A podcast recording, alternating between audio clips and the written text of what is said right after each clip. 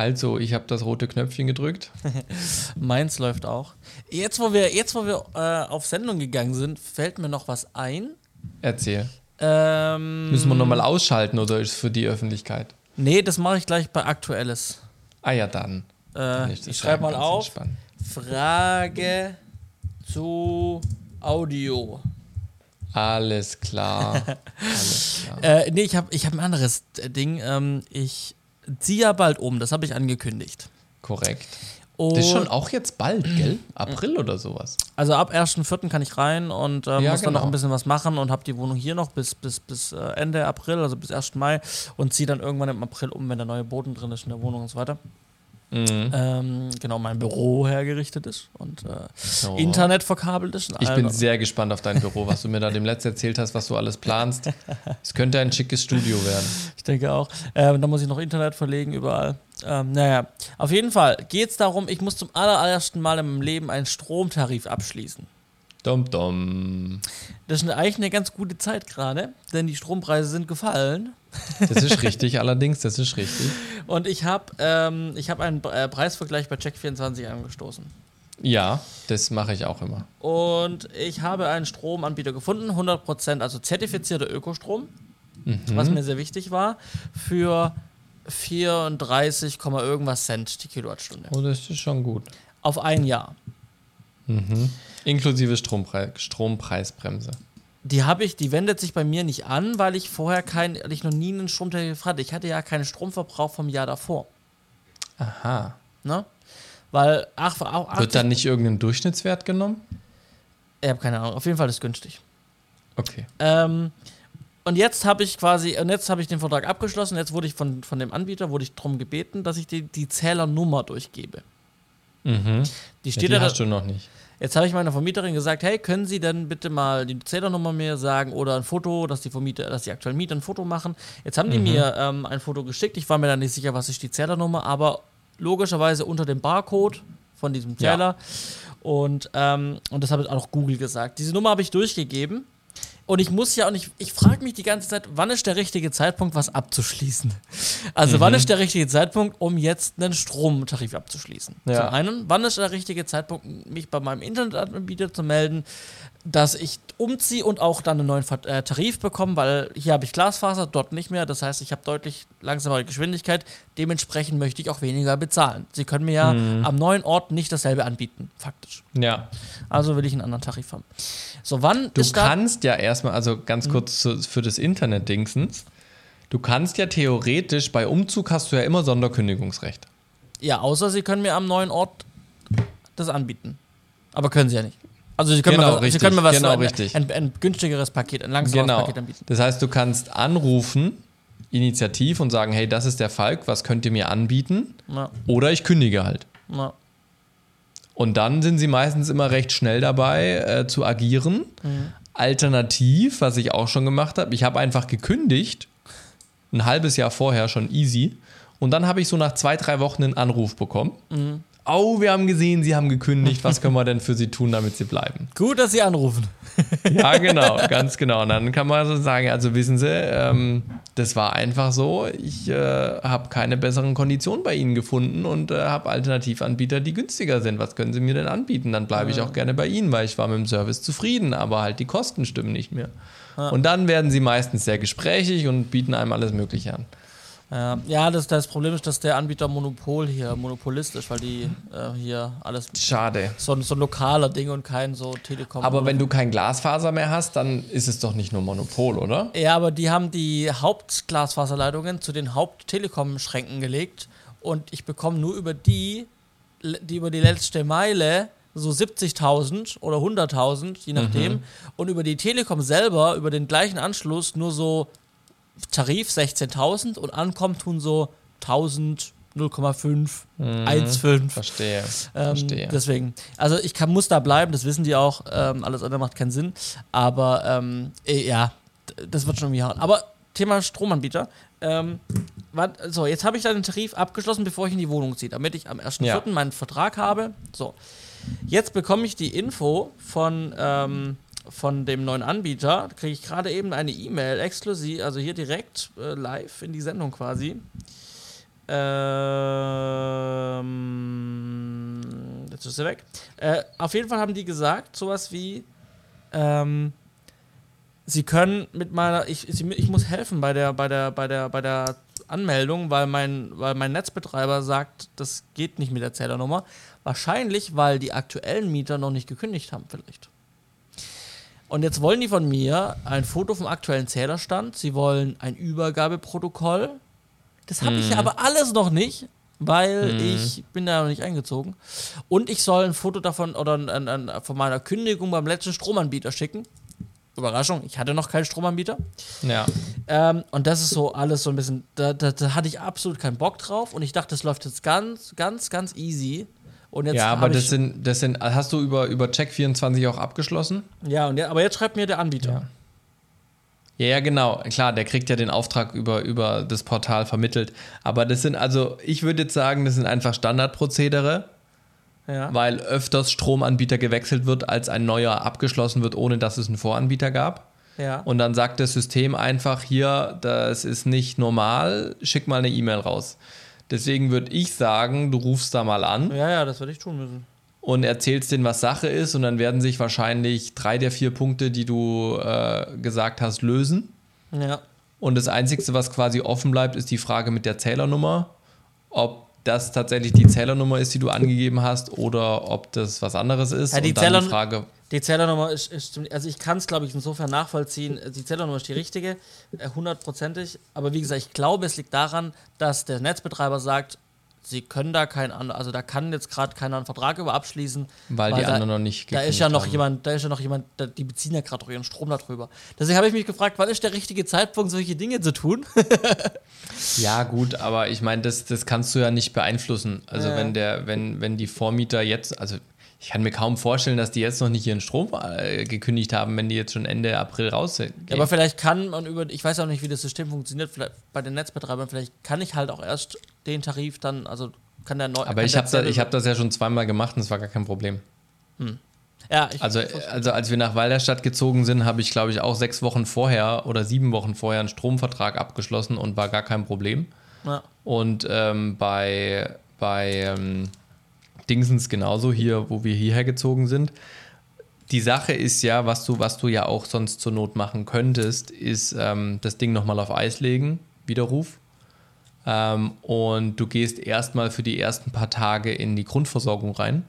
Das kostet dich dann halt wegen mir für einen Monat ein bisschen mehr. Je nachdem, was eure, was eure Dingsens gerade sind. Aber wenn ihr im, im April eh erstmal Boden legt und so weiter, habt ihr da ja nicht viel Stromverbrauch. Ähm, und tust dann innerhalb, also wenn du dann quasi schon drinne wohnst und das alles hast, das dann nochmal anstoßen. Aber ich würde jetzt erstmal anrufen und fragen, was in den ihren Augen das Sinnvollste ist. Äh, Ja. und dann sollte das easy laufen. ja, schau mal. Es sind auf jeden Fall, also man kann es gar nicht glauben, ne? ich bin bald 30 und, ähm, und mache Dinge zum ersten Mal immer noch. Aus deinem Munde zu hören, dass du sagst, du bist bald 30, habe ich so auch noch nie erlebt. Also das, Du musst- das, das ist ja krass. Man muss der Tatsache ja ins Auge blicken, ne? Ja, das ist richtig. Das ist richtig. Dabei bin ich noch näher dran wie du. Ja, Aber hey, noch nicht. Noch nicht dieses Jahr. noch nicht dieses Jahr. Ja, ja, komm. Mensch. Wollen wir einfach anfangen. Ja, los geht's.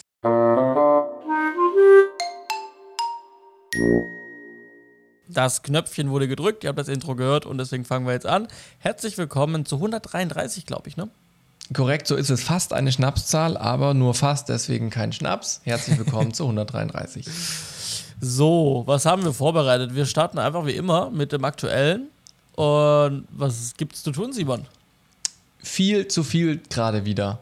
Also wir hatten es ja immer wieder schon, dass mal viel los ist, dann ist mal weniger los. Wir wünschen uns, dass weniger los ist. Zurzeit ist wieder sehr viel los. Äh, fast, also nicht nur, dass ich ja meinen ganz normalen 100% Anstellung habe, sondern dass ich auch zurzeit fast jeden Abend irgendwas mache. Ähm, oder aber äh, ich so kaputt bin, dass ich gar nichts mehr machen kann. Weil äh, seit dieser Geschichte, wo ich im Dezember krank war, haben wir irgendwie als komplette Family es nicht geschafft, so dass wir alle mal gleichzeitig wieder gesund sind. Das ist ziemlich nervig. Ähm, jetzt gerade ist meine Frau dran und äh, unsere Kleinste bekommt neue Zähne. Das heißt, da ist wieder Katastrophe.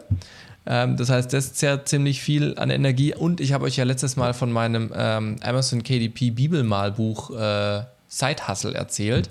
Und das ist jetzt tatsächlich gestartet und ähm, geht auch ganz gut voran, aber da ist natürlich auch einiges zu tun. Ne? Man muss die, die Werbestrategien überdenken, wenn man Social Media Werbung schaltet, auf Amazon Werbung schaltet. Man muss das erstmal alles kennenlernen, weil äh, ich habe jetzt auch kein halbes Jahr Vorlauf, wo ich mir alles im Vorhinein im Detail angeschaut habe, sondern es ist so Learning by Doing immer bei mir, wenn ich sowas starte.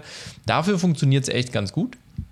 Ähm, also da bin ich sehr zufrieden. Schon einige Verkäufe ähm, erzielt, die auch nicht von mir oder über durch meine Be Bemühungen quasi initiiert wurden, sprich Freunde, Bekannte und so weiter, was ich ja auch am Anfang hatte. Aber doch jetzt deutlich mehr als die Hälfte sind äh, schon von tatsächlich Leuten gekauft worden, zu denen ich keinen Bezug habe, die ich nicht zuordnen kann. Das freut mich natürlich. Also aber für mich ist es ja ähm, auch alles, für mich ist es ja auch alles Neuland, für wie es genau ja. für dich. Und ich finde es auch sehr spannend zu sehen. Ich habe deswegen habe ich vorher auch mal gefragt, wie läuft es denn so und auch in, mhm. in kurzer Zeit. Also ich finde es auch sehr, sehr spannend, das zu begleiten, so von als Außenstehender. Ja, ja, und das zu machen ist tatsächlich noch viel spannender und vor allem viel nervenaufreibender, weil es wirklich, also es gibt fast jeden Abend irgendwas zu tun und äh, man denkt so, ach, ich könnte heute Abend eigentlich noch das machen. So, ich habe jetzt das dritte Malbuch rausgebracht in Deutsch. Die zwei ersten, die ich rausgebracht habe, gibt es jetzt mittlerweile in vier Sprachen: Deutsch, Englisch, äh, Spanisch, Portugiesisch. Das dritte gibt es jetzt aktuell nur auf Deutsch und ich weiß, okay, eigentlich könnte ich es jetzt auch in die anderen Sprachen übersetzen, aber brauche halt wieder Zeit. Man muss das neue Layouten, man muss die ganzen Sachen ähm, übersetzen lassen. Ist soweit kein Problem, weil ich da mir mit, jetzt in kurzer Zeit ein recht gutes Netzwerk aufgebaut habe, wo die Prozesse sehr schnell gehen und auch sehr kostengünstig sind für mich, weil es eben teilweise auch Bekannte oder Familie mir übersetzen können. Ähm, Genau, äh, aber trotzdem halt, ne, du willst deine, deine Werbeanzeigen behältst du gerade am Anfang im Blick, sind die effektiv, schmeißt du Geld zum Fenster raus, da habe ich jetzt schon einige Male ein bisschen nachjustiert, habe auch meinen Fokus jetzt bei verschiedenen Werbeanzeigen auf, also auf verschiedene Schwerpunkte gelegt. Also es gibt Werbeanzeigen, die zielen nur auf die Webseite ab, dass quasi Markenbekanntheit und Awareness geschaffen wird. Ähm, andere Werbeanzeigen, die ich jetzt zum Beispiel direkt auf Amazon schalte, die gehen natürlich nur auf die einzelnen Produkte da kann ich natürlich dann auch einen Schwerpunkt legen, welches Produkt will ich gerade mehr bewerben, welches will ich mehr, weniger bewerben, je nach Budgets, die ich dann auch einstelle und so weiter. Ähm, das, ist, das ist auf jeden Fall spannend. Dann gibt es, äh, je mehr Leute das erfahren, desto mehr Leute kommen auf einen zu und, und sprechen einen darauf an, so in meinem Bekanntenkreis. Dadurch haben sich auch jetzt wieder äh, zwei Ideen nicht ergeben. Die hatte ich schon davor, aber jetzt tatsächlich nochmal gefestigt, die ich dieses Jahr gerne angehen würde ähm, um quasi das Portfolio, abgesehen von Malbüchern, einfach zu erweitern, dass man noch andere ähm, Produkte hat, die auch dazu passend sind natürlich. Äh, und da gibt es da gibt's ziemlich viel zu tun. Ähm, dann arbeite ich gerade an dem vierten Malbuch, was irgendwie dauernd in Revisions geht, dass wir die Zeichnungen sauber kriegen. Da muss ich noch die Texte schreiben. Das braucht noch ein bisschen, bis das fertig ist. Das passiert. Dann mache ich noch nebenher immer meine UGC-Aufträge, weil man will ja auch ein bisschen Geld verdienen und nicht nur Geld raus, ausgeben, indem man Produkte entwickelt. Ähm, entsprechend geht da auch noch ein bisschen Zeit drauf. Aber da habe ich tatsächlich gerade sehr spannende Aufträge, beziehungsweise auch größere Aufträge im Gespräch, sage ich mal. Ähm, einmal sind es äh, Social-Media-Werbung für zwölf Veranstaltungen ähm, von einem Veranstalter am Bodensee. Ähm, super spannend. Da sind wir jetzt gerade in den letzten Nuancen des Angebotes, ähm, weil er hätte gerne einen Fixpreis, aber es gibt manche variable Kosten bei dem Konzept, weil man eben zum Beispiel mit Musiklizenzen arbeitet oder mit Voice-Over-Sprechern, weil ich nicht selber zum Beispiel einspreche da dabei. Ähm, und äh, das sind natürlich variable Kosten, die kann ich jetzt nicht auf einen Euro festnageln, weil es immer so ein bisschen darauf ankommt, welchen Sprecher will man. Ähm, und der Kunde hätte gerne aber einen festgenagelten Preis, aber dieser festgenagelte Preis liegt halt deutlich unter der Schätzung, die ich gemacht habe. Also ich habe so eine Preisrange eingegeben ähm, und der ist halt unter dem unteren Rand. Und da sage ich halt, also lieber Kunde, das, das, funktioniert nicht, weil am Ende muss halt ich dann wieder von meinem die ganze Zeit abgeben. Und äh, in diesem Social Media Bereich sind jetzt die Gagen nicht so mega hoch. Also ich musste schon relativ knackig kalkulieren und auch davon ausgehen, dass ich die Werbungen, äh, diese zwölf Clips dann auch schnell geschnitten habe, dass das dann auch, sage ich mal, wirtschaftlich bleibt. Wie gesagt, da bin ich gerade in den letzten Absprachen. Da hatte ich eigentlich heute gehofft, ich erreiche den guten Mann telefonisch. Hat leider noch nicht geklappt. Jetzt hoffe ich auf morgen. Ähm, das andere Ding, das finde ich super spannend. Das ist auch inhaltlich wirklich ähm, spannend und äh, auch viel redaktionelle Arbeit von mir tatsächlich. Da geht es um Online-Kurse über Umweltschutz mhm. und Klimaschutz ähm, für Schulen und Unternehmen. Also quasi sowohl Schüler, äh, Schulen als auch Unternehmen können sich da Businesspakete abonnieren, Kurse abonnieren. Und quasi die Schulen können dadurch ihren Schülern Klimaschutz, Nachhaltigkeit und äh, also vor allem auch viele physikalische, biologische Sachen, so was ist eigentlich der, der Kohlenstoffkreislauf und so, ähm, was ist der, der Treibhauseffekt. Solche Sachen werden dann nochmal echt ganz gut erklärt mit Videos, mit Grafiken, Animationen, aber auch Texten. Ähm, schön online, äh, browserbasiert. Ähm, und für Unternehmen ist es eben eine Art, sage ich mal, Benefit, den die Mitarbeiter haben können oder wenn im Unternehmen besonders wichtig ist, eben dem, den, der Belegschaft äh, das näher zu bringen, dann können sie quasi als äh, nicht fachspezifische Weiterbildung. Also es gibt ja immer so allgemeine Weiterbildungen und fachspezifische Weiterbildungen, je nach Beruf und, und Position. Und das wäre quasi eine nicht spezifische Weiterbildung, kannst du da machen, oder nicht fachgebundene Weiterbildung. Ähm, einfach so, ja, ich, mir wichtig, dass meine Mitarbeiter das lernen, deswegen spendiere ich denen so einen Kurs. Und da mache ich, jetzt, jetzt komme ich zu dem, was ich eigentlich machen soll. Ich soll quasi Shorts dazu erstellen. Das heißt so 30 bis 60 Sekunden Snippets ähm, oder, oder Videos, die quasi sich aus so einem Kurs, aus so einer Lektion, die aus mehreren Seiten besteht und mehreren äh, Themenschwerpunkten, soll ich mir immer so einen Begriff oder einen Themenschwerpunkt raussuchen und den in einem 30 bis 60 Sekunden Video zusammenfassen. Mhm. Und das ist natürlich cool, weil ich mache den Kurs selber und tue dann quasi eine so eine Lektion eindampfen oder manchmal auch eine Lektion in zwei Sachen eindampfen und dann eben viel mit Stock-Footage, mit Voice-Over, mit Grafiken und Animationen das ganze Ding bestücken. Ähm, genau, da machen wir jetzt gerade ein Testvideo. Also das erste als Test, ob das für die funktioniert, ob die Qualität passt oder sowas. Ähm, und äh, die haben aber gesagt, wenn das funktioniert, dann würden sie gern so viel Content haben, dass sie jede Woche was raushauen können. Mhm. Und das wäre dann schon ganz ordentlich auch zu tun. Ja. Ähm, Genau, aber das ist auf jeden Fall ein sehr spannender Auftrag, weil man da vor allem auch wirklich inhaltlich arbeiten kann und nicht jetzt einfach nur ein Briefing hat, hier halt das, Kamera, äh, das Produkt in die Kamera und sagt, wie toll es ist, sondern tatsächlich, nee, da machst du diesen Kurs selber, schreibst die Skripte dazu, holst dir deinen Sprecher, schneidest das zusammen und so. Also das, das äh, hört sich sehr cool an. Genau. Ansonsten hatten wir noch letzten Sonntag war das, nee, vorletzten Sonntag, ähm, diesen Technikcheck wir haben ja das große Multicam-Setup gekauft äh, für das ehrenamtliche Technikteam von unserer Kirche. Vier Kameras, vollwertige Regie. Ähm, das haben wir alles komplett getestet, haben das in Betrieb genommen, haben die ersten äh, Unwissenheiten aus dem Weg geräumt, haben halt die Geräte geupdatet, dass sie auf dem neuesten Stand sind, haben geguckt, haben wir genug Kabel, haben wir genug äh, Equipment, dass wir alles machen können. Dabei ist zum Beispiel aufgefallen, der Monitor, den ich gekauft habe, als Kontrollmonitor für die, für die Bildtechnik, das hat tatsächlich kein Histogramm und kein Vektoskop und gar nichts.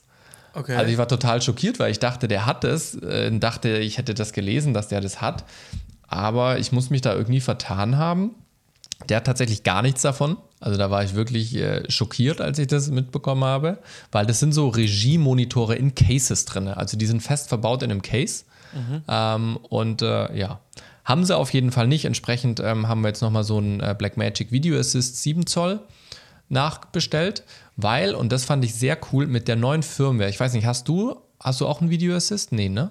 Ich habe einen kleinen Video Assist. Den kleinen. Hast du den auf die neueste Software schon abgedatet? Bestimmt nicht. Weil das ist echt cool. Das habe ich jetzt mit meinem nämlich gemacht am Wochenende.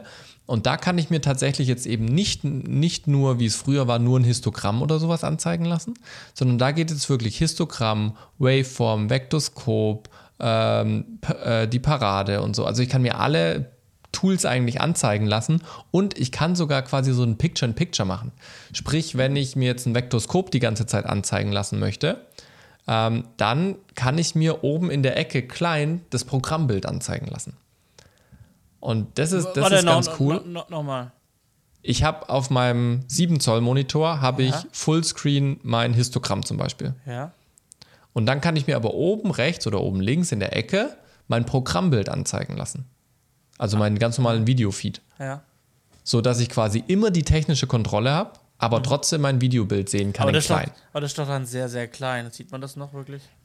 Das ist, das ist klein, das ist richtig. Aber wenn ich jetzt diesen Bildschirm tatsächlich als technisches äh, Messinstrument nutze, so wie es bei uns jetzt der Fall ist, also wir werden das quasi einfach bei unserem Bildtechniker mit hinstellen als Messinstrument, wo du früher deine große, großen Oszilloskope und was nicht stehen hattest, haben wir halt dann jetzt in diesen Video Assist stehen, mhm. haben da im Prinzip immer Fullscreen das Mess, die Messgrafik drauf, Vektoskop, mhm. Histogramm, was auch immer. Aber dass er sich halt orientieren kann, kann was gerade im Bild zu sehen ist, kriegt er halt klein dieses Bild angezeigt. Mhm. Abgesehen davon hat er noch einen Größenmonitor daneben stehen. Aber es hilft natürlich zu sehen, was gerade im Bild ist. Ist das Bild jetzt ein helles Bild? Ist es ein dunkles Bild? Einfach um auch das Histogramm ein Stück weit einschätzen zu können, ob das jetzt sauber ist oder nicht. Mhm. Wenn ich jetzt gerade wohin schwenke, ins Publikum zum Beispiel, wo es eh mega dunkel ist und ich habe nur ein Histogramm, dann denke ich, oh, ist mega dunkel, ziehe ich mal alles hoch. Mhm. Aber wenn ich ein Publikum habe, will ich es vielleicht nicht so mega hochziehen, wie es mir das Histogramm ohne Referenzbild jetzt sagen würde. Mhm. Ja, und das ist dann natürlich schon ganz cool. Ähm, genau. Und dann generell mal so einen, also wir haben Blackmagic komplett als System uns geholt und so ein Blackmagic-System mal komplett in Betrieb zu nehmen mit ganz vielen Geräten, die die haben. Also wirklich von der Kamera bis zum Studio-Konverter, die Kreuzschiene, der Mischer, die, äh, das Mischpanel, ähm, das Control-Panel, dann ein Hyperdeck haben wir mit rein. Die ganzen SDI HDMI-Konverter haben wir mit dabei. Ne? Ähm, also das ist schon, schon echt cool, auch zu sehen, wie wirklich, wenn man, wenn man das System verstanden hat, das wirklich äh, mehr oder minder Plug and Play ist. Klar, man muss ein paar Sachen noch einstellen. Aber das funktioniert schon echt, echt ganz gut. Ja. Und das sind die, das sind die Blackmagic Studio Kameras. Die wir haben, ja. Aber wann habt ihr jetzt die gekauft? Bevor die 6K-Version rauskam. Und okay. zwar genau zwei Wochen davor. Weil äh, das habe ich neulich in einem anderen Podcast gehört. Das schreibe ich gleich auf. Ich würde gerne nachher nochmal über Blackmagic sprechen. Das haben wir nämlich ja. noch nicht getan. Ja. Und ich habe da einiges gesehen. Ja, also die haben coole neue Sachen rausgebracht. Ich habe mich im ersten Moment sehr geärgert. Und im zweiten Moment, als ich mir die Sachen dann angeschaut habe, dachte ich mir so, naja, also so, also ich hätte mich wahrscheinlich nicht anders entschieden weil manche Sachen einfach dann noch mehr Budget verlangt hätten. Die sind ja auch teurer auch ein bisschen. Genau, sind teurer. Ist auch gerechtfertigt, finde ich. Also ja. ist in Ordnung, ist jetzt nicht arg viel. Die Kamera an sich ist, glaube ich, irgendwie 500 Dollar teurer oder sowas. Mhm. Ist in Ordnung. Hat dann ein EF-Bajonett. Ähm, 6K. 6K ist eh nicht relevant für uns jetzt ja. als solches. EF-Bajonett wäre interessant. Aber da muss man eben bedenken, die EF-Optiken sind halt auch Vielfaches teurer wie die MFT-Optiken, die wir aktuell haben. Ja. Ähm, entsprechend, wenn ich eine, eine EF-Optik mit einem ordentlichen Autofokus, äh, äh, Fokusmotor haben will und mit einem Zoom mhm. Motor. Mhm. Das ist ja immer das Ding, sonst, hilft, ja, sonst habe ich keine Hinterkamerabedienung. Ja? ja? Dann bin ich halt auch wieder echt bei teuren Optiken bei Canon. Und äh, dann sind wir halt bei Budgets, die bei uns einfach nicht reinpassen. Und dieser große Mischer, der rausgekommen ist, der ist auch sehr schön, muss ich sagen. Ähm, gar keine Frage. Aber für uns vielleicht ein bisschen zu groß von den Packmaßen her. Und er bringt nicht so krass viele Features mit dazu, die ich jetzt brauche. Mhm. Also sicherlich, der, ich hätte jetzt keinen kein Rackmischer gebraucht und dann das Bedienpanel dazu, sondern das wäre in einem Gerät gewesen. Ähm, aber so krass äh, viel neue Sachen, die jetzt für uns relevant sind im täglichen Betrieb, wenn wir das Ding im Jahr dreimal auf Kongress haben, äh, gab es jetzt als solches nicht. Mhm. Deswegen war dann mein Ärger auch nicht mehr so groß. Ja, ja. Und wir hätten uns ihn eh auch nicht leisten können. Also ich habe mal gerechnet, wir hätten ohne die Optiken hätten wir allein schon, ähm, ich glaube, viereinhalbtausend mehr haben müssen. Und das haben wir einfach nicht. Das haben wir einfach nicht. Ja. Ja, alles hab, gut. Das war jetzt nur, weil ich habe es nämlich auch im Podcast irgendwo anders gehört und dann dachte ich, dachte ich jetzt frage ich mal, weil ihr habt bestimmt nicht diese neuen, aber, nee. ähm, aber es wäre, aber du hast ja schon dargelegt, dass es sowieso dann ähm, nicht die Wahl darauf gefallen wäre. Ja, nee, wahrscheinlich nicht. Der ist schon noch mal ein gutes Stück teurer und wie gesagt, also er hat zwar ein paar mehr Schnellzugriffe, gerade was das Audio angeht, aber da wir eh mal separat Audio haben, ist es für mich jetzt in dem Fall nicht wichtig, dass ich da Schnellzugriffe habe. Und äh, ja. ja. Juti. Genau. So ist dies. Was hast denn du aktuell überhaupt gemacht? Wir haben jetzt nur über meine Sachen geredet. Und dann sind wir schon bei Black Magic abgebogen. Also heute ging es schnell. Lass uns mal zurückgehen. Was, was war bei dir los? Ich bin, ich habe die letzte Woche sehr, ähm, äh, sehr handwerklich gearbeitet. Ähm, Aha. Wir haben an der SAE hatten wir jetzt quasi so kleine Ferien für die Studis. Wir hatten Wechsel vom alten Semester zum neuen Semester. Also wir haben jetzt heute diese Woche, also diese Woche, wir nehmen Dienstag auf. Gestern war Kursstart äh, für die neuen Studis ähm, an der SAE. Ähm, das heißt, ich habe einen neuen Filmkurs bekommen. Ähm, ich habe die Drittsemester verabschiedet in die Bachelor-Kurse oder eben ganz aus, aus der, aus der äh, bei uns, äh, die uns dann komplett verlassen haben. Ähm, genau, und äh, in dieser Woche machen wir Notenkonferenzen und bereiten eben das kommende Semester vor. Aber dieses Jahr oder dieses Mal hatte ich ähm, handwerklich einiges zu tun, denn wir, ich habe äh, einen neuen Raum bekommen. Und äh, einen anderen Raum, den wir schon hatten, den habe ich etwas aufgehübscht, sag ich mal. Und ähm, weil das immer sehr umständlich ist in größeren Firmen mit, äh, wir beauftragen irgendwas und dann brauchen wir Angebote und äh, habe ich einfach gesagt, ich mache Dinge einfach selber. Und dann bin ich, bin ich eine Woche in Engelbert Strauß Kluft durch die Schule gelaufen und So. habe äh, handwerklich gearbeitet, habe mir neue Themen drauf geschafft. Ähm, also wir haben, um es kurz zu machen, wir haben ähm, einen, einen großen Filmraum, haben wir quasi zweigeteilt und daraus wurde jetzt quasi eine Color Grading Suite, also ein, ein Arbeitsplatz, ähm, ein schöner und ein Equipmentlager. Ähm, Weil wir aus dem aktuellen Raum raus mussten, ähm, was das Equipment angeht, weil der auch neu gestaltet wird und ähm, dass der auch sinnvoller genutzt werden kann, haben wir jetzt einen neuen Equipmentraum bekommen, der deutlich kleiner ist. Ähm, den musste ich also dann in die Höhe, ähm, musste ich jetzt stapeln quasi. Und was musste ich machen? Also der Raum war quasi gestrichen, der Raum war, wie gesagt, Rigips, Trockenbau abgeschlossen, Tür war reingemacht. Und dann waren da noch alte Lampen im Prinzip, die aber, und, und in dem Equipmentraum ist auch der Lichtschalter. Ähm, an der Tür, ähm, aber die Lampen, die, weil ich gesagt habe, der Raum wurde in zwei geteilt, die gehen quasi noch rüber in den anderen, in den Raum, so. Und das heißt, wenn ich, also A waren die Lampen eh nur so drei Spots ganz am Rand, die bringen mir, wenn da Regale stehen, überhaupt nichts für das Equipment. Und wenn ich den Lichtschalter halt im, Qui- Equi- im Equipmentraum anmache, dann geht auch das Licht, diese Lichtleiste, diese wirklich unschöne Lichtleiste mit diesen Spots, auch nebendran eben in der jetzigen Color Grading, in der, im jetzigen Color Grading Studio mit an. Und ähm, das musste nicht sein. Das heißt, ich musste einmal ähm, äh, in den Stahlbeton musste ich ähm, Löcher bohren und musste dann haben LED-Lampen gekauft, ähm, Deckenlampen und habe die an die Decke montiert. Ähm, das war ein Projekt. Dann musste ich ähm, eben von diesen bestehenden Spots, die sich über den Schalter steuern lassen, musste ich im Prinzip die alten Spots abmachen ähm, von, von der Verkabelung und habe dann diese neuen LED-Lampen an der Decke ähm, mit der alten Verkabelung im Prinzip, dass man die mit dem Schalter wieder steuern kann, ganz easy connected. Ähm, hatte dann schon mal Licht in diesem Raum. Ähm, das war Step 1 und musste quasi die Spots, die in den anderen Raum rübergehen, dann äh, auch quasi einfach cutten oder kappen. Genau, also ich habe ein bisschen was über Strom gelernt. ähm, genau, das lief aber ganz gut. Das ist ärgerlich, weil der Stahlbeton, ähm, die Lampen hinschrauben, das war ein bisschen, bisschen aufwendig. Und ich war auch viel allein, deswegen ähm, ähm, war es auch manchmal ein bisschen, bisschen anstrengender, als, als, als sein sollte. Ähm, genau, also das war ein Teil. Und dann habe ich noch ähm, Hochregale, ähm, Schwerlastregale gekauft. Ähm, die habe ich dann äh, aufgebaut äh, in diesem Raum. Und das war dann so, ich habe, also der Raum geht 2,30 Meter hoch irgendwie. Also relativ hoch. Und die Hochregale sind so 80 Zentimeter hoch. Also 1,80 Meter. Und, ähm, aber ich musste weiter in die Höhe. Und äh, was ich dann gemacht habe, ist ganz einfach. Ich habe ähm, drei, Re- also ich konnte zwei Regale hinstellen auf dem Boden. So, im, im L ähm, gegeneinander und ähm, habe dann noch ein drittes gekauft und das in der Hälfte durchgeflext, quasi an allen Füßen. Und dann nochmal quasi auf den beiden Regalen nochmal 90 Zentimeter erweitert jeweils in die Du Höhe. bist ja krass. Und das habe ich dann verschraubt und dass es alles fest ist und dass es super funktioniert. Und äh, Böden reingemacht. Und als das dann alles stand, als das alles fixiert war, auch an den, an den Wänden und dass die ähm, einfach sicher stehen, dann musste das ganze Equipment umziehen. Vom einen in, ins neue Lager. Und das war dann nochmal ziemlich happig und auch weil der Raum, also es hat alles reingepasst. Es, Echt? es hat alles reingepasst. Ähm, krass. also insgesamt ist jetzt nicht ganz optimal, weil man muss mit so einem Tritt auch nach oben Ähm, Wir haben einen Macliner, der dauerhaft aufgebaut ist, weil man dann oft auch auf dem einfach Dinge tut und man Dinge hin und her schiebt. Es gibt noch einen anderen Equipmentwagen.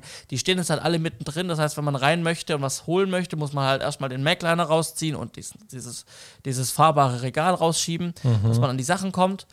Ähm, aber insgesamt ist der Raum wirklich schön geworden. Ich habe mir da wirklich viel Mühe gegeben. Ich habe da sehr viel Zeit drin verbracht, eine Woche lang.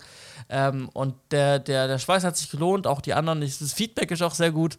Ähm, auch die Studis, die sie gesehen haben, haben gesagt: Oh, eigentlich voll geil. So, man sieht alles auf einen Haufen. Man hat nicht das irgendwie in abgeschlossenen einzelnen Regalen und Schränken, sondern es ist wirklich, man kommst du rein und äh, Hochregale voller Equipment. Also das ist es, halt schon immer ein geiles Bild, ne? es ist Das auch schon ein schöner ja, Anblick. Definitiv, ja.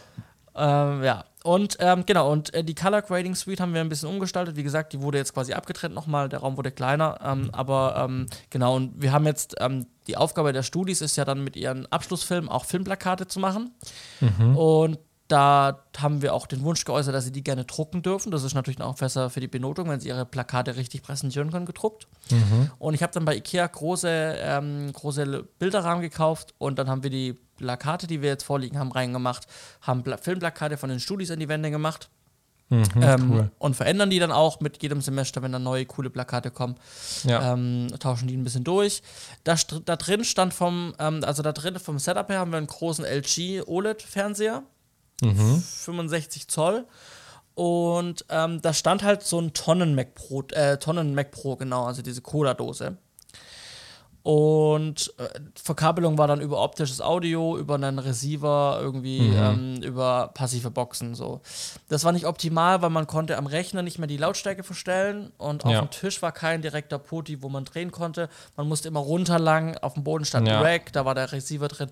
War nicht optimal. Für den damaligen Gedanke, den man hatte, dass man mehrere Zuspieler hat, die man auf die Boxen geben möchte, war das der richtige Plan. Ähm, aktuell haben wir das nicht mehr. Aktuell läuft da wirklich nur das, was über den Rechner ähm, gehört werden muss. Und deswegen habe ich jetzt die Boxen weg, ähm, das Rack unten weg. Ähm, da drin hängt jetzt ein, ein Audio-Interface, ein, ein Audient-Interface ähm, und da sind zwei aktive Boxen angeschlossen und man kann auf dem Tisch einfach äh, mit dem Podi drehen und kann dann laut und leiser machen. Also das Ja, Ganze ein bisschen, bisschen vereinfacht. Äh, und ich habe den Rechner ausgetauscht. Ich habe da ähm, jetzt den Tonnen Mac Pro weggestellt und habe einen iMac Pro, den wir hatten, ähm, hingeplatziert, ähm, weil der leistungstechnisch jetzt doch besser ist als der Tonnen Mac Pro noch. Und allein, weil er 64 Gig Speicher hat, er hat 2 Terabyte, ähm, also äh, 64 Gigabyte Arbeitsspeicher, er hat 2 Terabyte SSD drin. Ähm, das Damit heißt auch, lässt sich arbeiten. damit kann sich, lässt sich gut arbeiten und ähm, es ist alles jetzt ein bisschen aufgeräumter, weniger Kabel, auch wegen dem Audio und Verkabelung und sowas. Ähm, wir haben die Beleuchtung noch so ein bisschen indirekt gemacht und so. Ähm, irgendwie hinter dem Fernseher ist ein, ist ein Leuchtpanel, hinter dem Tisch ist ein Panel, dass man so indirekt ähm, Bild, äh, Licht hat. Und ähm, noch so von Ikea habe ich so eine schöne Lampe gekauft. Die hat so, die ist so im Stil von so einer alten Filmlampe irgendwie. Die hat so so einen- so einen Vintage-Charakter. Und die habe ich jetzt dahin platziert. Natürlich alles schön mit, Rad, mit Radfree-Lampen, wo man dann die Farbtemperatur und auch dimmen kann. Und ja, also ein bisschen Liebe reingesteckt und es wurde jetzt auch ein ganz schöner Raum, der ganz gut Cool. angenommen wird. Ähm, genau, also das ging, da habe ich auch sehr viel Zeit liegen lassen, auch war auch sehr lange abends da äh, und ich habe gerade, als ich darüber erzählt habe, habe ich das Gefühl gehabt, ich habe nicht so viel gemacht, aber die ganze Woche hat es gebraucht und am Ende hat es doch viel Zeit gebraucht, ähm, aber gut. Ähm, Kurzstadt habe ich erwähnt, wir haben neue Studis. Dann hatte ich Kampf mit Avid, weil ich an diesem neuen iMac Pro äh, Avid ähm, an den Start kriegen musste. Und ich hatte den Kampf mit drei Displays. Ähm, also der iMac Pro ist als Display, den Fernseher als Display. Und dann haben wir noch einen farbkalibrierten zweiten äh, Monitor, einen, Sek einen, einen Sekundärmonitor, sage ich mal. Ähm, und äh, da hatte ich Probleme mit Avid so ein bisschen. Und, ähm, aber ich habe mir jetzt in den letzten Tagen wieder ein bisschen Avid drauf geschafft dadurch. Gezwungenermaßen sozusagen, ne? gezwungenermaßen, äh, war aber ganz gut. Äh, ja, das war das, was ich gemacht habe. In der Selbstständigkeit ging leider nicht viel, weil ich halt da sehr eingespannt war. Aber da sind Naja, es hört sich jetzt auch nicht so an, als wäre dir langweilig gewesen, ne? Nee, aber die E-Mails in der Selbstständigkeit mit ähm, Kunden, die sich melden und Dinge von mir wollen, die wurden halt in der Verstehe. Zeit nicht weniger. Die muss ich dringend diese Woche abarbeiten. Ähm, Verstehe, ja. Äh, ich habe eine Frage zum Audio gehabt, denn ich habe nämlich tatsächlich eine Kundenanfrage bekommen Mhm. ähm, von jemandem, der ein Kino hat und der möchte ein, ein man kennt das ja von so, ähm, von so Kinos, dass die so, so vor jedem Film so ein Intro haben, so ein Atmos-Intro, was so richtig bumst, so Ja. soundtechnisch und bildgewaltig ist. Ja. Und der möchte das in seinem Kino auch haben. Mhm. Ähm, und jetzt geht es darum, dass ich dem so ein Video zusammenstelle. Ähm, so ein bisschen mit Stock-Footage. Ähm, Mhm. ähm, wo so, wir fangen irgendwo an in so einem Weltraum, in so einem, wie so einem schwarzen Loch und da fliegen so Lichteffekte nebeneinander und man fliegt da quasi so durch dieses schwarze Loch und kommt dann Ja. irgendwann ins Weltall und dann ist so ein bisschen Stille und so wirklich, man hört erstmal nichts und man nähert sich so, also von dem Schnellen geht es eben ins Langsame, dann geht man so auf die Erde zu ähm, und irgendwann nimmt die Erde halt, nimmt der Flug auf die Erde wieder Fahrt auf und man, man, man, man, man landet dann quasi wieder durch so einen schnellen Flug mit viel Sound, ähm, dann da, wo dieses Kino steht, quasi auf der Map. So. Ja. So in der Art soll das Ganze sein. Am Ende soll dem, soll dem sein Lo das Kinologo noch animiert sein. Und das Ganze möchte er aber auf seiner 744 Atmos Dolby Anlage soll es auch bumsen. Mit dem, was auch das Bild halt zeigt. So die Lichteffekte fliegen. Und das soll halt eben halt in diesem Dolby Atmos sein. Ähm, Ja. wo man, ähm, wo ich jetzt äh, mich mit ein paar Leuten unterhalten habe. Ich bin jetzt aber auf der Suche nach jemandem, der sowas machen kann. Und jetzt weiß ich nicht, ob du jemanden kennst, der zufällig ähm, sich bei, mit dem Thema Dolby Atmos beschäftigt. Oder vielleicht kennt ihr da draußen jemanden, der Wahrscheinlicher, dass vielleicht wir über unsere Zuschauer da mehr bekommen, weil Dolby Atmos, also ich mag das zum Anhören, aber es hat in der Produktion bei mir tatsächlich nicht so viel Bewandtnis. Ja, Weil, also wir arbeiten halt mit, mit äh, Stereo ganz normal und that's it. ja. Ja, okay. Das habe ich gedacht, aber ich dachte, ich st- stell's mal, ich stell's mal in den Raum. Ja, ich, über, ich überlege gerade. Ich meine, die Sache ist, ich glaube, klar, es ist nachher eine Sache von Erfahrung beim Mischen. Aber ich glaube, wenn du eine Anlage dazu hast, das ist ja immer die Herausforderung. Du brauchst da jemanden, der eine Anlage hat, dafür zu mischen. Ja, du brauchst halt vor allem dieses, diese, diese, dieser Prozess, der da abläuft, dass du das halt, also was wir jetzt zum Beispiel an der, an der SAE ähm, ähm, jetzt bald haben, ist, dass wir Dolby Atmos mischen können, aber nicht, also du brauchst ja das entsprechende Hard, die Hardware dazu. Entweder das Studio mit den entsprechenden Lautsprechern Ja. oder halt über Kopfhörer. Also das kann man auch über Kopfhörer machen. So. Und, ähm, und da, weil, weil im Prinzip verteilt ja dieses, dieses Dolby Atmos Gedöns, verteilt es ja virtuell. Das ist ja nicht mehr so, dass ich sage, das kommt genau daher, das kommt, sondern ich gebe die Richtung an und dann mit der Hardware, die vor Ort ist, tut dieser Prozessor, dieser Atmos-Chip Ja. in den Geräten errechnen, wo auf welche Box er es jetzt rausgibt. Ja. Und es geht dann auch mit Kopfhörern. Ähm, und das kriegen wir jetzt zum Beispiel bald. Aber das ist halt kein klassisches Studio, sondern das ist halt dann über einen Kopfhörermix, der im Zweifel halt nicht 100% das liefert, was man halt in einem Dolby-Studio Ja, ja, richtig. Vor allem, wenn das, sage ich mal, jetzt nicht so eine Eintagsfliege ist, sondern ein, ein sage ich mal, kontinuierliches Kino-Intro sein soll, Ja. dann sollte das schon passen. Ähm, Ich meine, ich kann mal unseren Tonmann des Vertrauens fragen, ob der noch irgendeinen Kontakt hat, aber ich selber müsste jetzt halt auch Ja. rumfragen, weil es bisher nicht, ich meine, ich habe ein paar Namen, könnte ich mir vorstellen, dass die zumindest mal damit zu tun hatten, Mhm. aber ob die das tatsächlich machen, ist ja wieder was anderes. Ja. Weil, Ja. wie du sagst, du brauchst halt die Hardware dafür und ich sag mal, die meisten sagen dann auch, wenn sie es gescheit machen wollen, brauche ich die Anlage dafür und nicht nur die Hardware. Ja. ja, also vielleicht, äh, deswegen passt es ja vielleicht ganz gut rein. Also, falls ihr da draußen jemanden kennt oder ihr selber sagt, das kann ich machen, ja, meldet euch doch gerne. Äh, ich heiße überall Johannes Gall, also ihr werdet mich finden. Auch im Pass quasi. Ja, auch im Pass. ja. Kommen wir zu einem Hauptthema, das wir rausgesucht haben. Du bist nämlich gefragt worden, was sind denn die Unterschiede zwischen Freiberuflichkeit und Gewerbe? Richtig, genau, weil ähm, eine Kollegin mich gefragt hat, ja, wie schaut denn das aus? Also die Sache war im Prinzip, wir, wurden beide angefragt oder haben die Mail bekommen, ob wir uns nicht vorstellen könnten, für ein Kampfsportstudio einen, im Prinzip einen Imagefilm zu machen. Ähm, und da habe ich eben geschrieben, ja, passt, alles easy. Und dann kam sie zu mir, weil sie ist jetzt gerade erst frisch aus ihrer Ausbildung raus, Mediengestaltung, Bild und Ton, ähm, und ist noch nicht selbstständig, aber würde natürlich gerne was machen selbstständig und sich das anmelden. Haben wir erst generell so über Selbstständigkeit geredet, was da eben schon auch mit dazugehört. Ähm, aber dann war natürlich auch die Frage, sie, ihr wurde gesagt, ja, sie soll sich auf jeden Fall einfach freiberuflich anmelden beim Finanzamt einfach. Das ist sehr entspannt und viel einfacher und so weiter und so fort. ähm, wo ich sie dann gefragt habe, aber, warum denn, also was willst du denn überhaupt machen in deiner Selbstständigkeit, ist dann ein Gewerbe nicht viel sinnvoller. Mhm. Äh, und zu dem Zeitpunkt des Gesprächs war ich mir nicht sicher, was genau sind die Unterschiede und so weiter. Ich hatte so grob im Kopf, das hat sich jetzt auch alles bestätigt nach meinen Recherchen, äh, aber ein paar Sachen waren dann doch nochmal interessant. Ähm, und deswegen dachte ich, wir besprechen das einfach mal, weil äh, das ja auch schon eine Frage ist, die man sich stellen muss. Die haben wir uns auch gestellt und wir haben uns ja auch dementsprechend damals entschieden, was wir tun. Und deswegen heute das Thema Unterschiede freiberuflich, Freiberuflichkeit versus Gewerbe.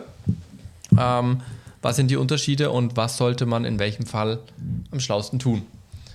Ähm, ich meine, Freiberuflichkeit, Selbstständigkeit, Freelancer, Einzelunternehmer, das sind ja alles Begriffe, die gerne manchmal so in einen Topf geschmissen werden. Mhm. Aber tatsächlich gibt es ja schon Unterschiede. Allein schon zwischen, ähm, sag ich mal, Selbstständiger ist halt so ein Oberbegriff. Ja, also jeder, der nicht angestellt ist, arbeitet erstmal selbstständig. Ja. Ähm, und zwar wirklich ständig und selbst. Ähm, das gibt aber auch Unterschiede, die kommen dann auch teilweise aus anderen Sprachen, aus dem Englischen mit Freelancer, womit äh, ein, ein fester Freier bezeichnet wird, sozusagen. Also ein, ein, ein, freier Mitarbeiter, der aber, sag ich mal, sehr, sehr ähm, über einen längeren Zeitraum oder einen Projektzeitraum als freier Mitarbeiter in einem Projekt mitarbeitet. Das sind dann sprachlich gesehen die sogenannten Freelancer aus dem Englischen. Und dann gibt es eben noch die Gewerbetreibenden und die Freiberufler. Mhm. Ähm, und äh, die Gewerbetreibenden, das liegt, also hat man schon im Namen. Man hat eben ein Gewerbe, geht zum Gewerbeamt, meldet sich dort an, holt sich einen Gewerbeschein. Und dann gibt es noch die Freiberufler, ähm, die die sogenannten freien Berufe ausführen, ähm, mhm. die aber sehr, sehr klar definiert sind. Also da muss es eben was Künstlerisches sein, was, ähm, ich hatte hier so eine schöne Liste gefunden, wo das drauf stand, was man da sein kann oder was man sein muss. Ähm, man kann im Prinzip äh, Arzt sein, Apotheker, Architekt, Steuerberater, Journalist. Also es muss irgendwas Künstlerisches sein, was Wissenschaftliches, Schriftstellerisches, was Unterrichtendes oder Erzieherisches. Also auch freie Dozenten oder freie Lehrer und Lehrerinnen können oder sind dann eben Freiberufler. Ähm, und was da eben ganz entscheidend ist, im Unterschied zum Gewerbetreibenden, ähm, bei einem freien Beruf handelt es sich nicht um eine Warendienstleistung. Also beim Gewerbe kann ich eine Ware verkaufen, ein Produkt verkaufen. Als Freiberufler verkaufe ich kein Produkt als solches. Hm. Man kann es vielleicht so, so aufzäumen. Ähm, ich meine, wir haben uns ja vor neun, zehn Jahren ja auch entscheiden müssen, als wir uns ja. selbstständig gemacht haben, unsere Firma gegründet haben, mussten wir uns ja aber für was entscheiden. So. Mhm. Und wir mhm. wussten ja, es gibt ja auch die Freiberuflichkeit, so. Ja. Ähm, aber dagegen, also ich habe mich zum einen für, also ich habe mich da aktiv dagegen entschieden, mhm. weil äh, ich aktiv Unternehmer, Gewerbetreibender werden wollte.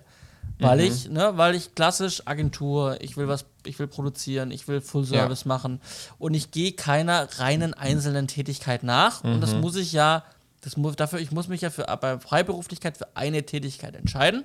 Ja. Und dann mache ich in dieser Freiberuflichkeit diese Tätigkeit, aber darf nichts anderes machen.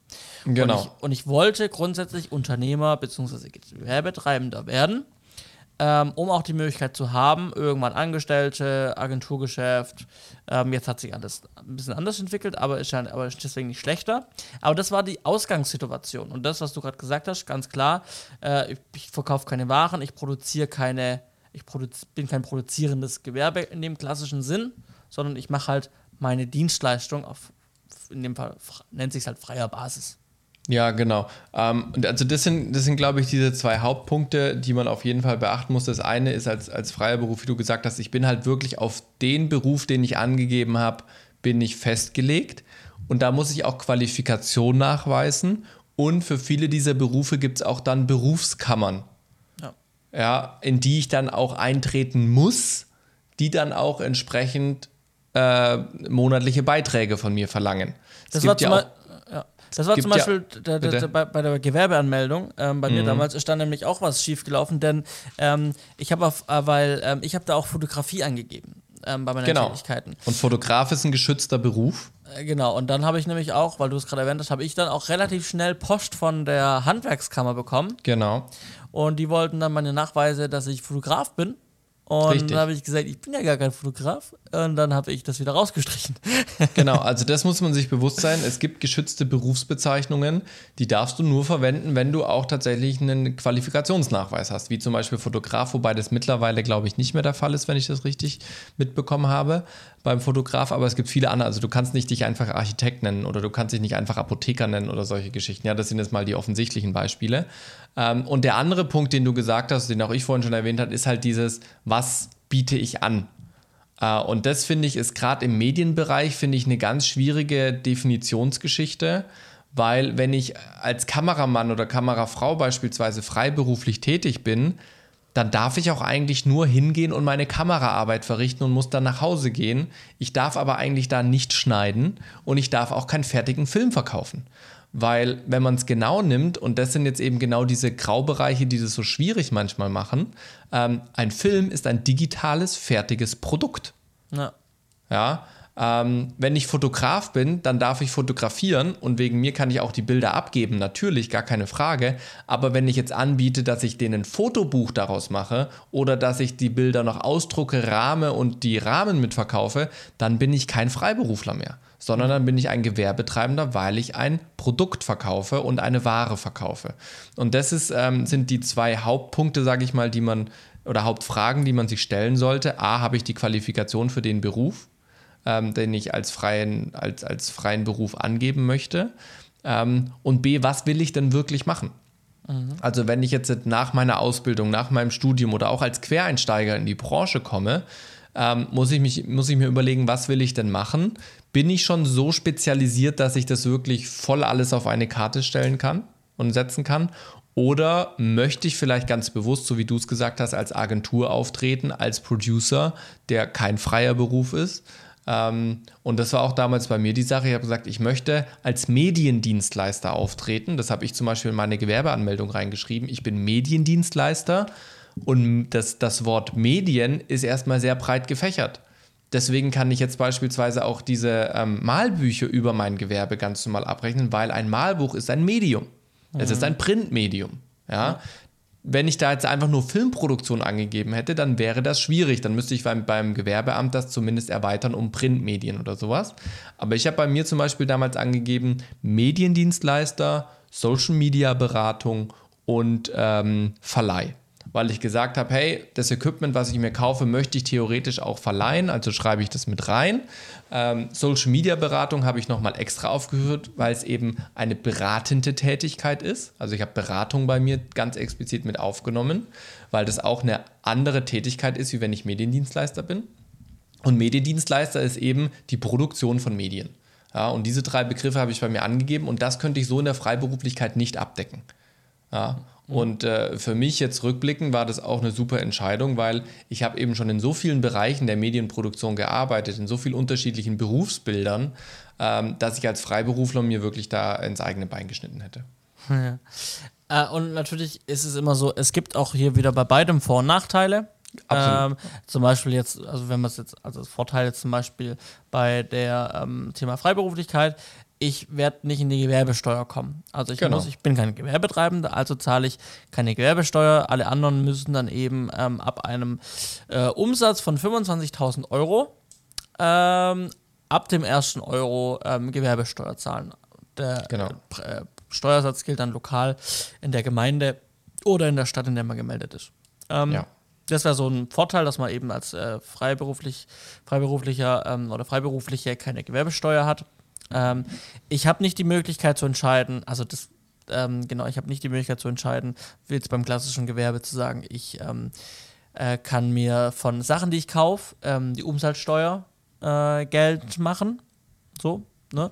Ähm, Ja. Das kann ich halt beim klassischen, beim klassischen Gewerbe, dass ich sage, okay, ich kann mich entscheiden, umsatzsteuerpflichtig ja, nein. Und ähm, wenn ich was einkaufe, kann ich die 19% dann äh, mir wiederholen, ähm, aber muss auf meine äh, Rechnungen eben auch die 19% wieder berechnen und Mhm. ans Finanzamt abführen. Ja. Was auch ein Vorteil ist als Freiberufler, was die Buchhaltung angeht. Ich meine, als Unternehmer denkt man irgendwann übers Optieren nach oder Rechtsformwechsel. Ne? Möchte ich dann vielleicht doch mal eine UG draus machen oder eine GmbH aus meinem Unternehmen machen, um, sage ich mal, eine Haftung abzusichern? Das kann ein Vorteil sein auf der einen Seite beim Gewerbe, dass ich meine Haftung eben beschränken kann. Aber äh, damit kommen natürlich auch äh, solche Sachen wie doppelte Buch Buchführung, Bilanzierungspflicht. Das habe ich als Freiberufler alles nicht. Als Freiberufler werde ich nie in die Pflicht kommen, eine Bilanz zu machen oder eine doppelte Buchführung, weil der Freiberufler immer nur dazu verpflichtet ist, eine Einnahmenüberschussrechnung zu machen, äh, haftet aber natürlich auch immer für sich selber. Ja. Also so vom, vom Aufwand her würde ich sagen, jetzt mal den Einzel Gewerbetreibenden in, mit der Kleinunternehmerregelung ist vom buchhalterischen Aufwand das gleiche wie bei einem Freiberufler. Sobald dann bei, bei die Kleinunternehmerregelung nicht mehr gilt und man eben in die Umsatzsteuerpflicht reinfällt, dann wird es schon aufwendiger als Gewerbetreibender und spätestens, wenn man dann die Rechtsform wechselt, kann es eben doch deutlichen Aufwand mit sich bringen. Das habe ich als Freiberufler nicht, was natürlich von Vorteil sein kann. Ja, that's it. That's it. Das sind im Prinzip die Unterschiede. Genau. Äh, unsere, unsere Entscheidung habt ihr gehört, warum wir uns damals dazu entschieden haben, Gewerbe zu machen. War heute ein relativ kurzes Hauptthema, aber ich glaube ein sehr wichtiges, worüber viele sich noch nicht so Gedanken gemacht haben oder wo viele auch Fragen haben. Ähm, und wenn ihr das Ganze nochmal nachlesen wollt, äh, dann haben wir euch einen Link in die Show Notes gepackt, wo ihr ziemlich genau das, was wir euch erzählt haben, nochmal nachlesen könnt. Ähm, manches nochmal ein bisschen detailreicher, aber natürlich ohne unsere persönliche Erfahrung. Ähm, ganz genau so ist es. Schaut da mal rein. Und ansonsten würde ich sagen, gehen wir weiter zu den Kurznews.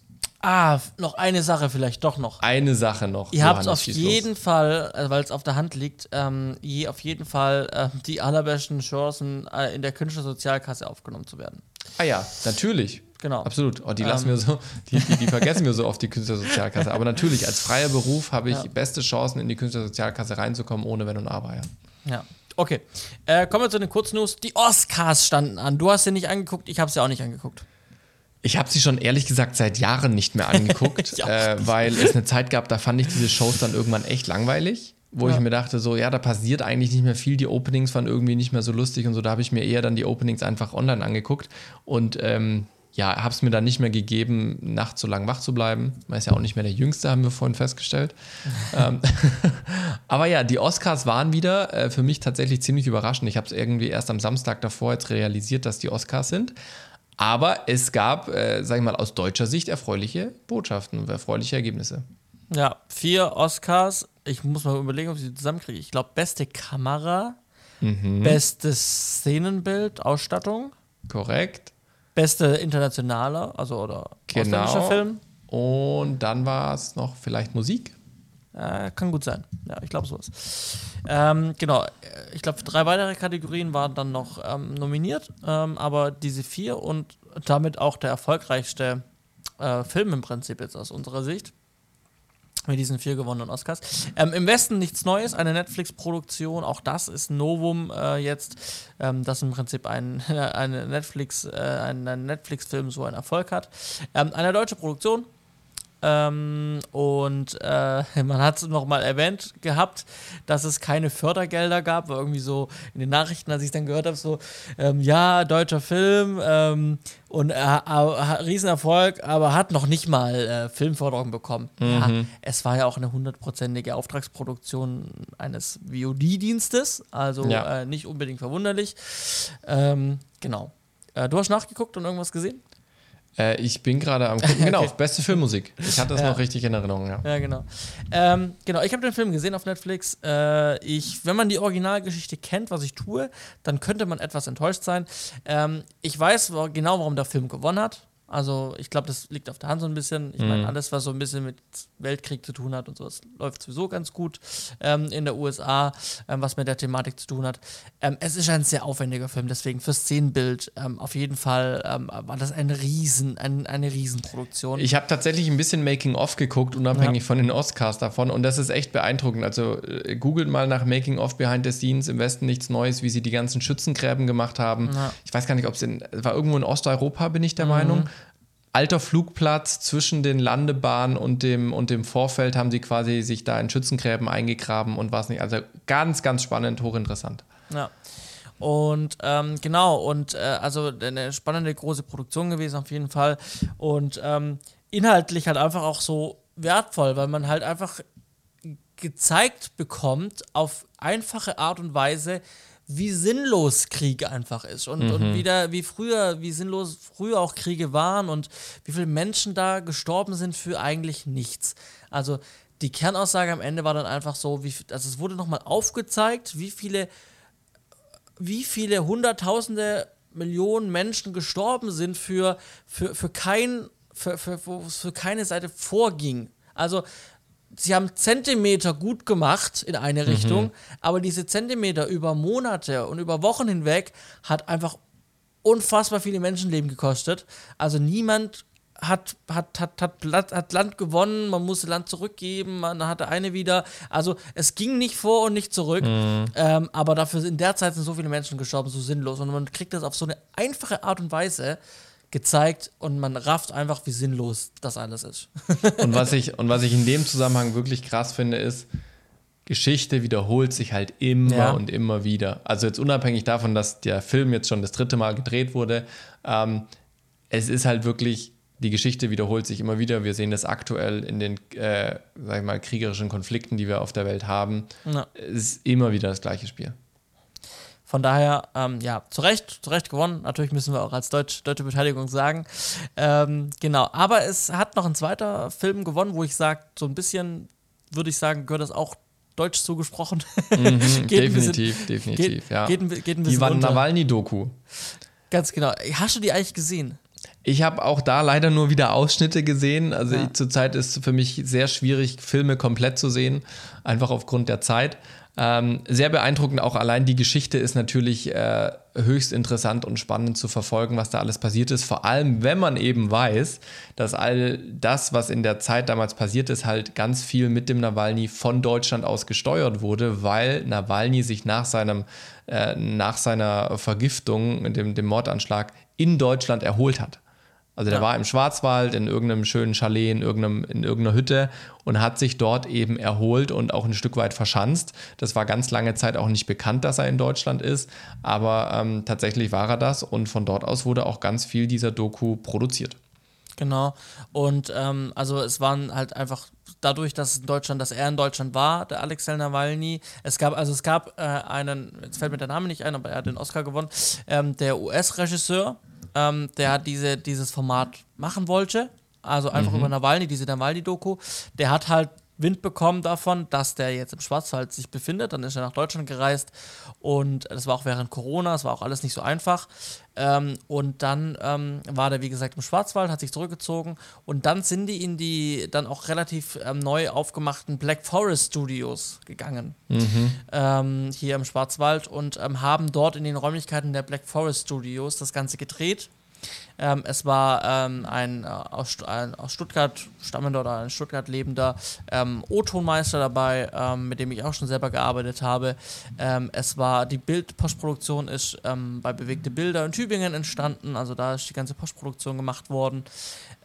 Und es war dann auch der Kameramann, äh, ist einer aus Baden-Württemberg. Also ähm, es war äh, sehr viel deutsche Beteiligung da dabei. Als Produktionsland steht USA drin. Ähm, okay, äh, ist vielleicht auch was Politisches. Oder es ist einfach dem Regisseur zugeschrieben, deswegen Produktionsland USA.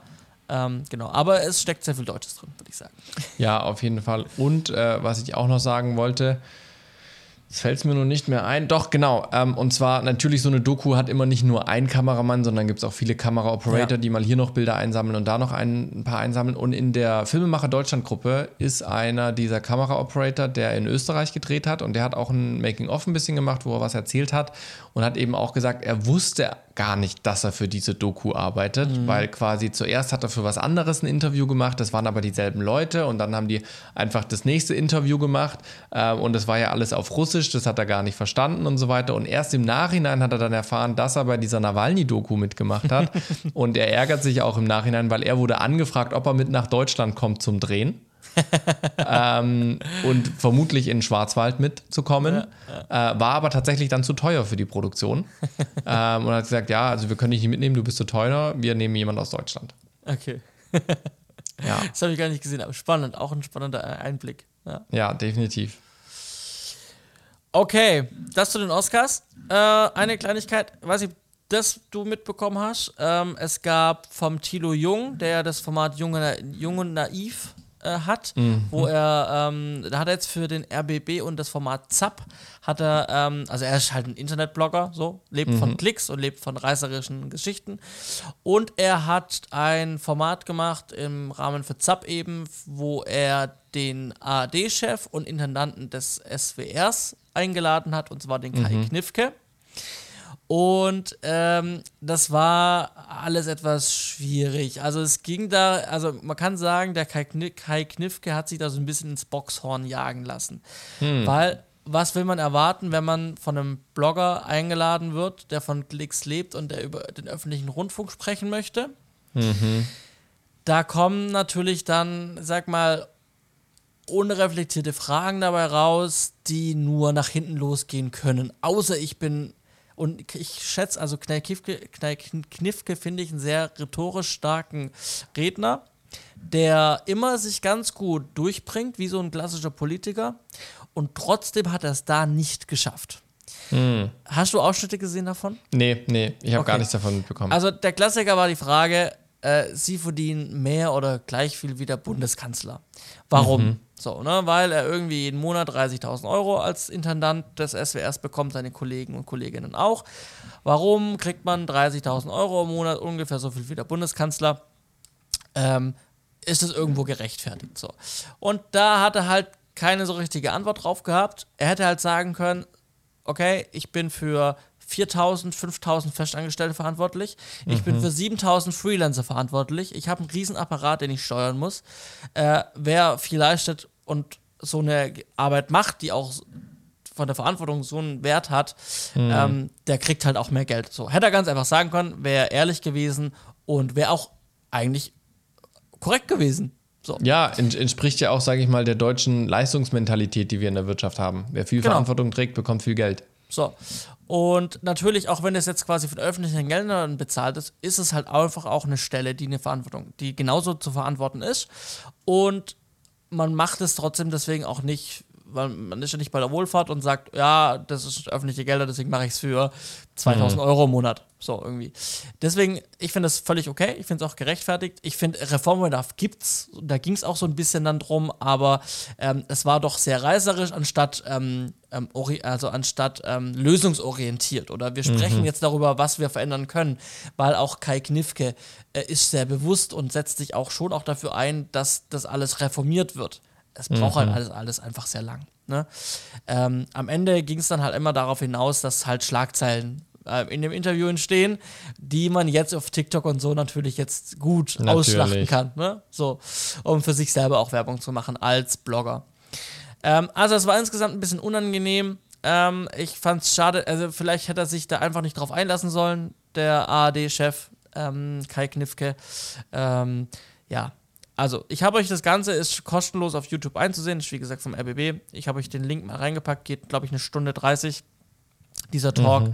Ähm, da hat er sich ein bisschen um Kopf und Kragen gered, reden müssen, der Kai Knifke. Naja. Schade.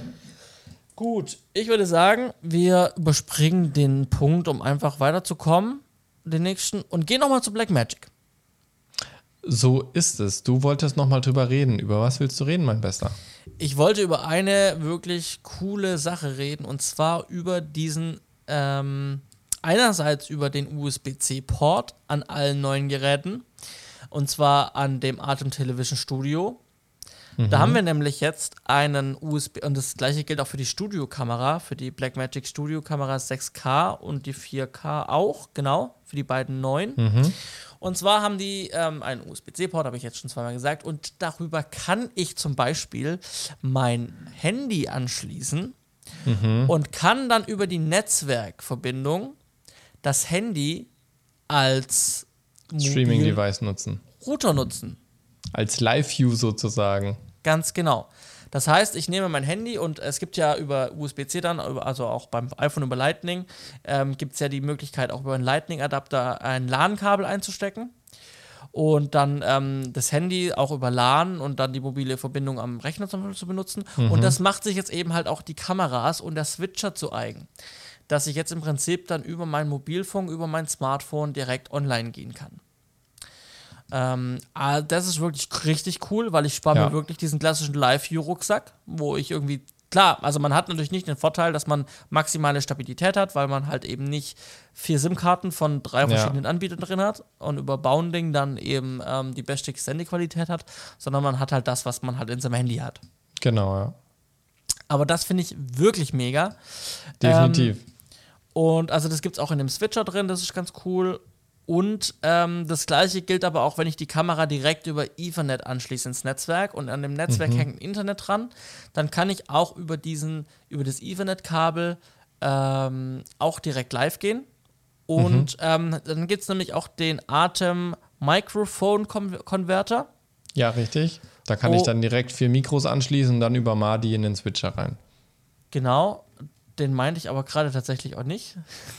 Aber das war der, den du gesagt hast. Das ist der, was ich gesagt habe. Und gut, dass du jetzt gerade gesagt hast, was der kann, weil ich meine nämlich ein anderes Gerätchen. Und zwar meinte ich nämlich ähm, auch ein kleines, fortschrittliches, nettes Gerät. Ah, die Atem Streaming Bridge.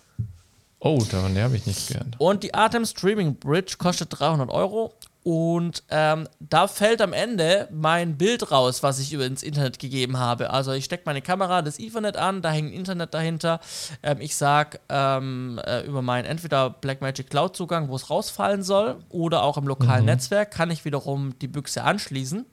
Und dann ist in dieser Büchse, also da schließe ich mein LAN-Kabel an und dann fällt da ein SDI raus zum Beispiel und kann dann darüber mein Bild ähm, weiter benutzen, was ich dann über LAN verteilt habe. Also so ein mhm. bisschen auch NDI-Geschichte, nur halt Blackmagic hat es halt ja. mal selber gemacht. Genau. Also, da sind wirklich schöne Sachen entstanden. Ich hätte Lust, hier einzukaufen und ein großes Studio auszustatten damit. Ja, also ich muss auch sagen, als wir jetzt das System gekauft haben bei uns für das Technikteam von der Kirche, das war schon so ein bisschen Traum. Ne? Mhm. Also, das muss man schon sagen. Ähm, sich da wirklich mal so ein bisschen austoben zu können, ein schönes System auf die Beine zu stellen und jetzt dann auch alles aufbauen, das hat schon echt Spaß gemacht. Ja.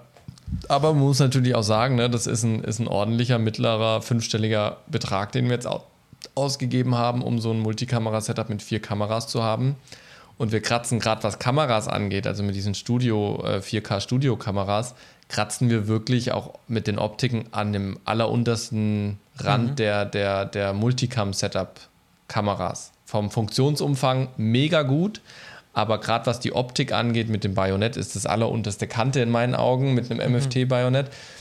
Und trotzdem hast du halt einen mittleren fünfstelligen Betrag mit Kabeln, Monitoren und so weiter, bis das dann nachher wirklich, sag ich mal, zuverlässig funktioniert. Ja. Das ist schon immer krass, wenn man sich das dann so, ja, die Kamera, die kostet doch nur und der Mischer kostet doch nur 3000 und so. Ja, aber wenn sich das dann halt alles summiert, landest du halt trotzdem irgendwo ziemlich weit oben. Zu dem LAN-Anschluss noch eine Sache. Vielleicht hat, hat, haben eure auch LAN? Unsere Kameras? Ja. Ja, ja, wir betreiben die voll über LAN. Also ja, wir haben nur noch ein Kabel, was zur Kamera geht, das ist ah, LAN. Da läuft auch die Stromversorgung drüber? Ja, das ah, PoE. Okay. Dann ist ähm, das nichts Neues, weil das wollte ich jetzt gerade sagen. Die neuen haben nämlich ähm, Stromversorgung über PoE, also über die, über, ja. über die LAN-Buchse. Aber dann gibt es das wohl auch schon bei den, bei den älteren Modellen. Ja, also ich bin mir aber auch ehrlich gesagt nicht sicher, ob wir vielleicht schon die 4K Pro G2 haben. Das müsste ich mal herausfinden, wenn ich mhm. äh, unsere Bestellung nochmal angucke ähm, welche wir jetzt geholt haben, weil ich habe noch nicht ganz rausgefunden, weil die alte 4K Pro ist nicht mehr auf der Seite. Es gibt nur noch die 4K Pro G2. Mhm. Ich habe aber auf die Schnelle aber auch keinen Vergleich zwischen einer 4K Pro und einer 4K Pro G2 gefunden. Deswegen, das muss ich nochmal recherchieren, was da die genauen Unterschiede sind, weil ich hatte nur von der 6K rausgefunden, äh, mitbekommen, die jetzt neu gekommen ist und nicht von der 4K Pro G2. Mhm, okay. Deswegen, das muss ich nochmal noch herausfinden. Ja. Ja, aber wir benutzen unsere Kameras auch. Also wir haben eine 100 Meter LAN-Trommel, die geht vom Studio-Konverter äh, in die Kamera, einfach mit PoE, da läuft alles drüber, Bildsignal, äh, Tally, Programmfeed, also Return-Feed. Wir könnten da noch eine Intercom reinschmeißen. Also da geht alles drüber. Das ist wirklich sehr beachtlich, finde ich mega gut, weil du halt hier wirklich viele Kabel sparst. Ähm, dann gehst du in den Studio-Konverter rein, vom Studio-Konverter in die Kreuzschiene, von der Kreuzschiene in den Mischer und dann wieder vice versa. Mhm. Ja, also wirklich eine schöne Geschichte. Äh, ja. ich, muss, ich, sollte auch in mein Mikrofon sprechen. Eine wirklich schöne Geschichte, ähm, die da eben ähm, Blackmagic wieder gezaubert hat. Ich bin immer noch von diesem Thema, wir können über das mobile Handy, über den USB-C-Port. Äh ja, das ist, das, das ist wirklich echt eine, eine richtig coole Sache. Definitiv. Also Ich muss mal gucken, ob das vielleicht, also wenn wir nicht die 4K G2 haben, ob wir da vielleicht ein Software-Update oder sowas machen kann. Mhm. Na, vielleicht geht es auch darüber dann. Wär, wäre ja richtig cool, ne? Aber ihr, aber ihr habt die Pro. Wir haben definitiv die Pro, Mhm. aber nee, wir haben, ich glaube, wir haben nicht die G2. Weil Ja. unsere war günstiger als das, was ich hier sehe. Ja, also die, die G2 liegt bei über 2000 Euro und wir waren bei 1,6. Also wir müssen die normale 4K Pro haben. Dann muss ich die mal vergleichen, was die jetzt mehr kann, die G2. Juti, dann biegen wir doch zu den Picks ein an dieser Stelle. Ähm, Ich habe investiert in einen quasi neuen Geldbeutel. Ähm, ich bin ja, ihr wisst, ich bin ein kleines Marketingopfer. Ähm, und ich ähm, habe auf TikTok sehr lang ähm, ein paar junge Jungs begleitet bei ihrem Startup. Der Simon hat die Jungs auch begleitet auf TikTok. Ihr vielleicht auch, wenn ihr TikTok-affin seid. Und zwar habe ich mir eine Lockhart-Wallet gekauft.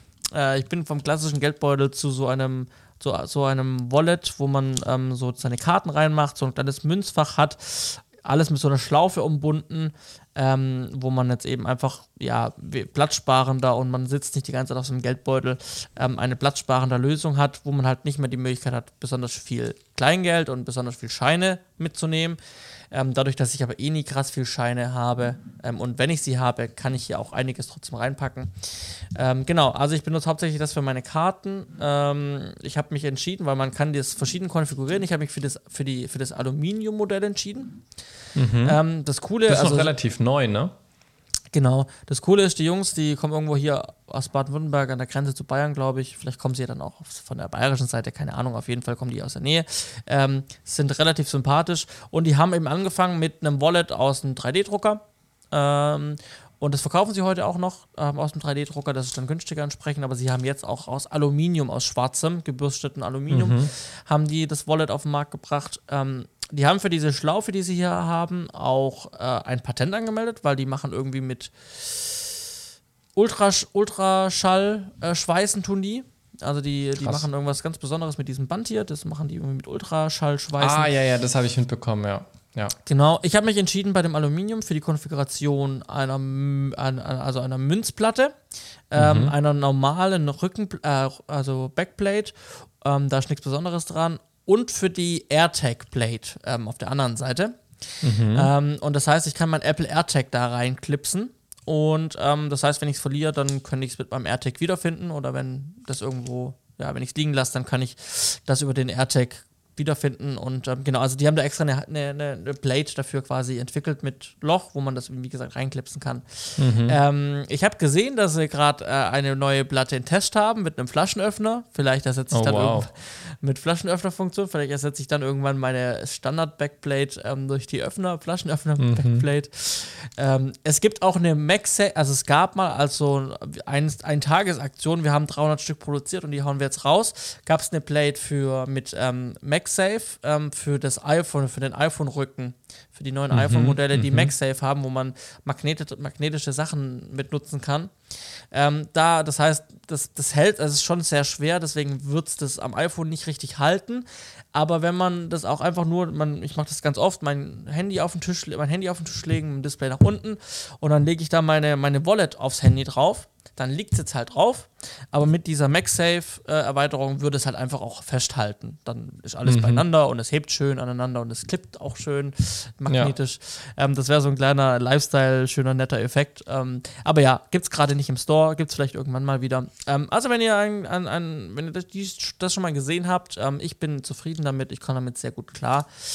Ähm, ja, waren jetzt ein Investment von 50 Euro in Summe. Ähm, aber ist ein hochwertiges Produkt und man unterstützt ein kleines Startup. Das ist nicht schlecht. Ich würde ja sagen, ich schließe mich dem an, weil ich habe heute tatsächlich keinen Pick, weil ich eigentlich nicht viel Neues gemacht habe. Ich bin die letzten zwei Wochen so ein bisschen im, im gleichen Kreis gewesen wie in den zwei Wochen davor von meinen Tätigkeiten. Deswegen heute kein Pick von mir. Shame on me. Ja, macht nichts, dafür bringe ich nächstes Mal vielleicht zwei Sachen mit. Ja? So machen wir Zwei, das. zweimal Bücher als Pick. Ja, nächste, nächstes Mal könnte tatsächlich vielleicht sogar sein, dass das vierte schon fertig ist. Das kommt jetzt darauf an, wie, wie viel Gas ich gebe und wie viel äh, Energie noch äh, übrig geblieben ist. Wir danken für, dafür, dass ihr dabei wart und äh, schaltet auch wieder gern bei der, 34, bei der 134 rein. So ist Ja, es. euch einen schönen Abend. Jawohl, ciao, ciao.